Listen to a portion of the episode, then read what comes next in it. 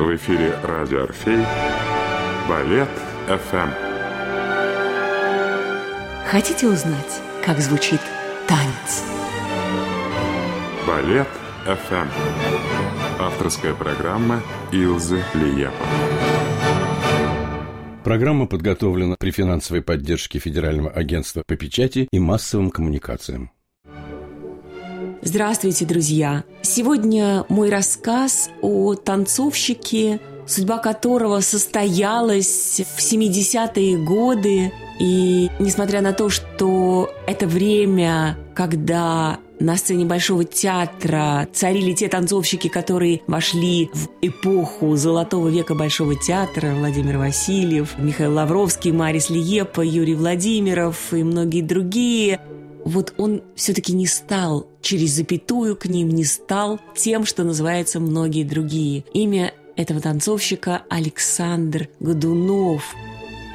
Человек непростой судьбы. Может быть, он немножко не дождался политического перелома для того, чтобы обрести свободу, которой ему не хватало в Советском Союзе, тогда как он это ощущал. Но, тем не менее, это танцовщик яркий, незабываемый, по всему, по уникальной внешности. Стоит только вспомнить его участие в фильме «31 июня». Сейчас бы мы назвали этот фильм мюзиклом, но он там сыграл сразу две роли, и сразу становится понятно, что это артист незаурядный, с потрясающими внешними данными, огромным ростом, э, мужественной красотой, какой-то очень современной внешностью и очень индивидуальной. Итак, мой рассказ об Александре Годунове.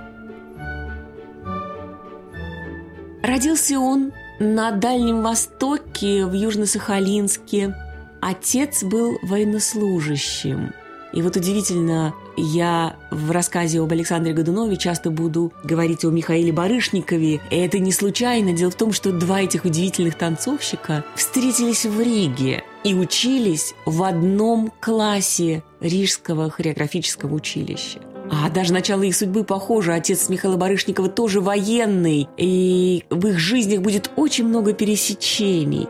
Итак, Саша Годунов – ученик Рижского хореографического училища, того самого, который вышла из студии при опере – но там были хорошие педагоги, в театре работали блистательные артисты, и поистине рижская школа того времени, и надеюсь, что и сейчас, это высокий уровень, который давал миру прекрасных танцовщиков. И надо сказать, что из этой школы вышел Джон Марковский, вот Александр Годунов, Михаил Барышников, мой отец Марис Лиепа. Согласитесь, что это уже немало.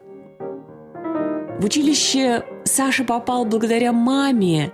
Она считала, что мальчика с таким маленьким ростом, который был у него в детстве, и хилым телосложением нужно отдать балет, чтобы он окреп. И вот они оказались в одном классе с Мишей Барышниковым, и оба страдали от маленького роста. Оба висели на турниках, пытаясь как-то вырасти. Шли годы, они очень разные, их все время сравнивали. Один способный, второй способный. Ну да, говорили, жаль, что такого маленького роста они никогда не смогут быть премьерами.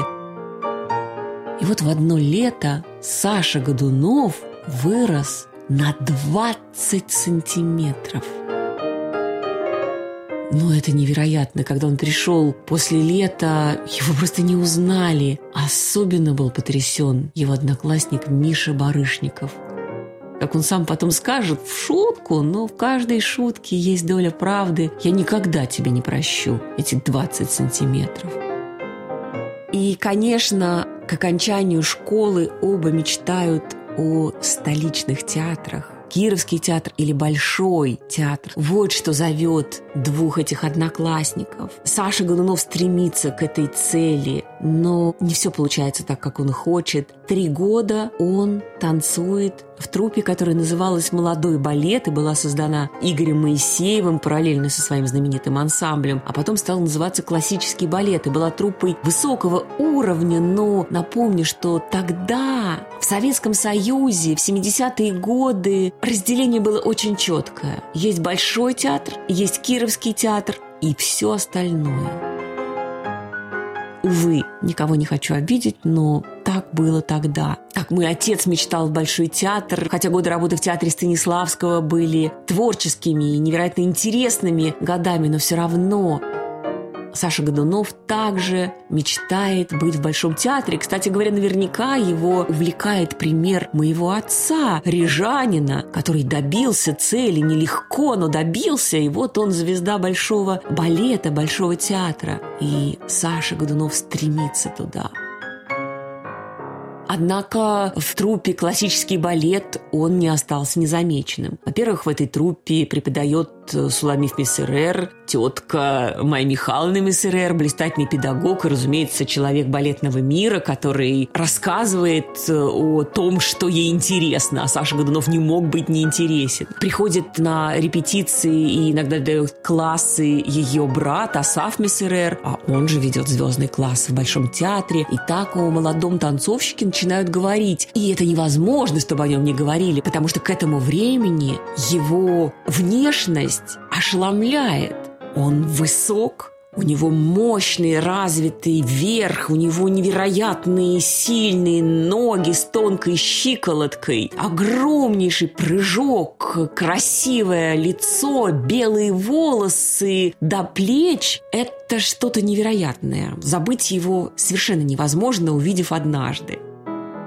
И описывая Александра Годунова, я говорю это как девочка, которая часто видела его с балкона своего дома в Брюсовом переулке или встречая его на улице, или потом позже видя его в классе, когда отец нас с Андресом брал на свои занятия.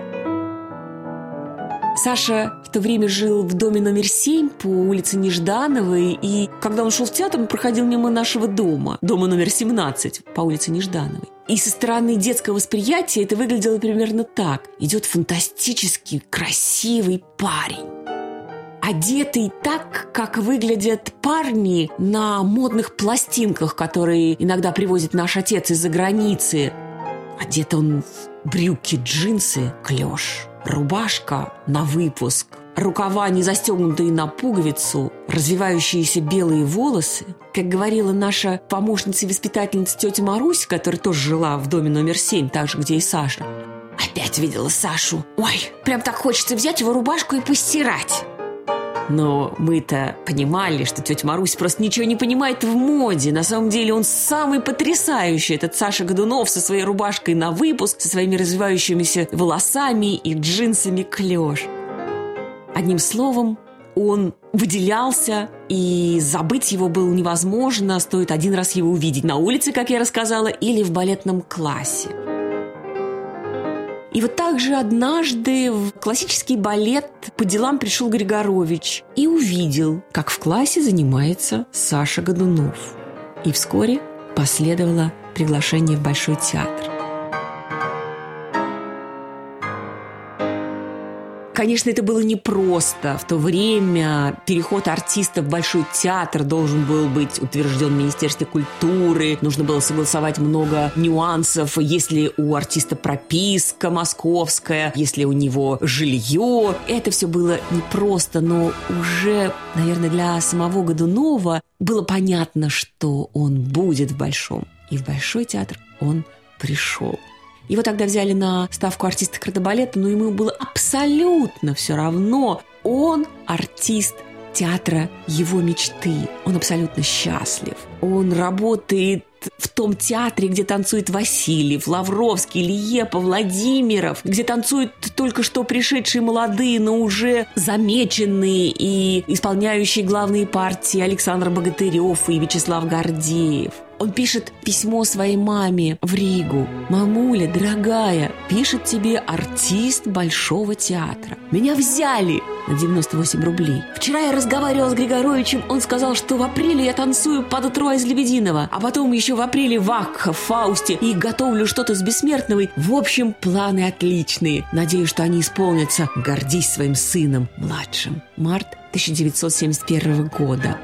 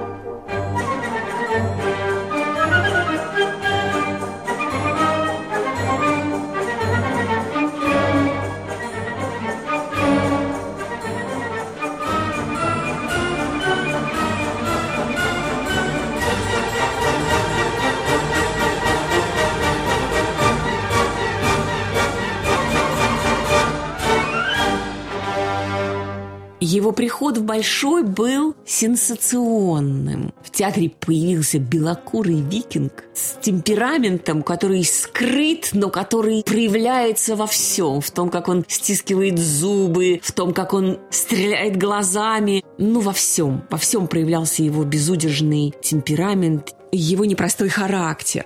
Ему повезло в театре. Он встретил своего педагога, который стал его другом, его наставником и во многом заменил его отца, который когда-то оставил семью и вот, честно говоря, мне кажется, что если бы Алексей Николаевич Ермолаев не ушел из жизни, то жизнь Александра Годунова сложилась бы как-то иначе. Он бы наверняка направлял бы своего воспитанника и смог его удержать мне кажется, от каких-то ошибок, которые в результате для нас становятся непоправимыми. Но пока в 1971 году он в репетиционном зале Большого театра, том самом, который изображен на множестве фотографий. В этих залах репетировала Уланова, давала классы Марина Семенова, Асаф Мессерер. Там творилось чудо, магия. Там создавались удивительные роли и спектакли, и сам воздух там наполнен творческой энергией.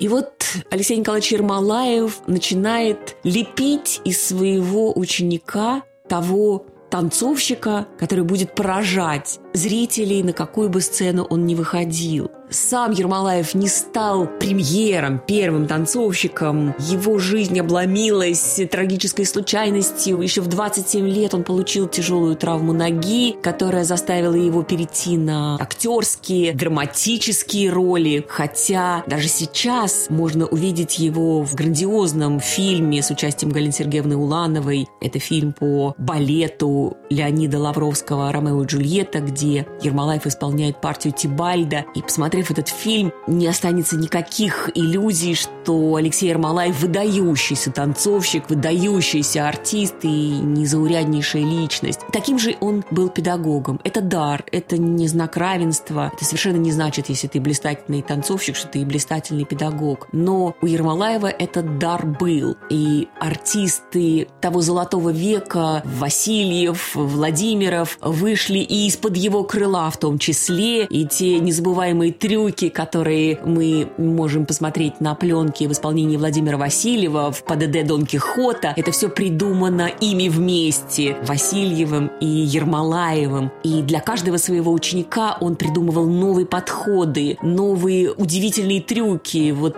недавно прошла зимняя Олимпиада, и те, кто следил за выступлением наших спортсменов, будет понятно, что то же самое происходило тогда в репетиционных залах Большого театра, когда Ермолаев и его ученики придумывали, ну, что-то такое невероятное, что даже не знаешь, как назвать. Движение, которое, например, называется Петр Емельянович. Я уже не знаю почему, но это же какой-то невероятный прыжок с вращением в воздухе и каким-то невероятным приземлением. Движение, которое называется называются козлы. И козлы с двойными револьтатами. Я сейчас говорю эти непонятные названия специально, потому что это действительно, когда на это смотрели, это было непонятно, что это такое, как это вообще возможно. Это было на пределе человеческих возможностей. А если учесть, что у Александра Годунова был просто гигантский прыжок, и когда этот викинг с огромным прыжком поднимался в воздух, то это производило впечатление, ну, чего-то невероятного невероятное. Даже если бы он один раз медленно повернулся, это бы уже было грандиозно. А он делал что-то совершенно немыслимое. К тому же он обладал еще грандиозным вращением. Это когда артист балета стоит на одной ноге и делает несколько поворотов. Я хочу сказать, что сейчас артисты мужчины иногда и два поворота позволяют себе сделать на сцене. А Александр Годунов делал их восемь или десять когда мы с Андресом в детстве приходили на класс Асафа Мессерера, где наш отец занимался, то мы всегда занимались тем, что мы считали, сколько пируэтов сделал Саша Годунов. Мы сидели и считали раз, два, три, четыре, пять, шесть, семь, восемь, девять, девять, двенадцать! И потом мы приходили и говорили, Годунов сделал двенадцать пируэтов. Но это правда, это что-то невозможно. Человек просто оттолкнулся и на одной ноге без остановки сделал 12 поворотов. Это же, ну, даже если никто не понимает, что это такое, это просто что-то сумасшедшее. Итак, дружба и занятия с Ермолаевым помогают формированию не только Годунова-танцовщика, но и Годунова личности. Он во многом его, как я сказала, корректирует, подправляет, раскрывает рамки его человеческой индивидуальности. И вот первые большие роли на сцене первого советского театра. Первого в смысле номер один. Он выходит в партии Зигфрида. И это совершенно особенная роль в его исполнении –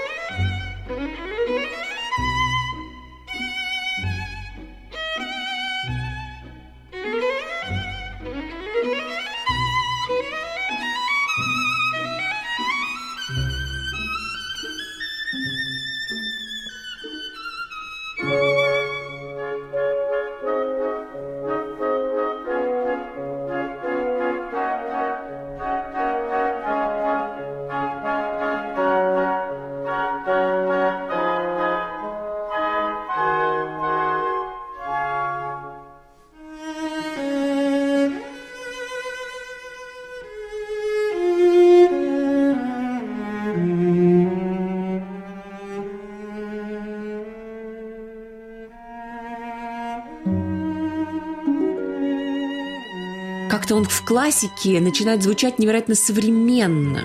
Я бы сказала, что он стал мостиком между поколениями, потому что в театре еще продолжают танцевать блистательные звезды золотого поколения, но он уже другой по всему. Внешность, какая-то новая эстетика, новые подходы, ну, он другой. И его Зигфрид, и его Альберт, и другие классические роли не похожи на то, что было до него у него получалось эмоцию выражать вот той удивительной техникой, которая была ему подвластна. Его прыжки были не просто прыжками высокими, мощными, они и рассказывали зрителю то, что он хотел передать в своем герое. Это был поистине потрясающе. Он умел наполнять выдающуюся технику выдающимся, присущим ему темпераментом. Вот это, мне кажется, это вот мое ощущение, а я, к счастью, видела его на сцене, и когда мы уже были близки к выпуску хореографического училища, то есть мы уже смотрели балетные спектакли профессиональными глазами, мы, это я и мой брат Андрес, мы очень просили, чтобы отец нам доставал пропуска в дворец съездов, который тогда был второй сценой Большого театра, где Александр Годунов и Людмила Семеняка оба молодые, оба в силе, оба в момент кульминации своей творческой карьеры танцевали тени из балета Бейдерка. Это было что-то невероятное зал Кремлевского дворца очень трудно поднять и зарядить. Там успех так расползается по шеститысячному пространству. Но они умудрялись сделать так, что на этом спектакле бессюжетном, ведь картина теней в Бейдерке – это бессюжетный танец кардебалет и два персонажа. Да, у них в этом балете есть за спиной прошлое, но это уже белый бессюжетный балет. Вот они умудрялись сделать этот балет абсолютно сюжетным и завести аудиторию так, что в публике стоял стон от того, как он делал двойные кабриоли, от того, как он делал двойную ассамблею, и абсолютно неважно, что понимаешь ты, что такое двойной кабриоли или двойной ассамблея, но это было что-то невероятное. Он поднимался над землей, и в этом был такой мужской заряд, что все сидели просто наэлектризованные, и также ему отвечала своим великолепным танцем Людмила Семеняка. Я думаю, что мы еще сделаем отдельную программу про эту выдающуюся балерину.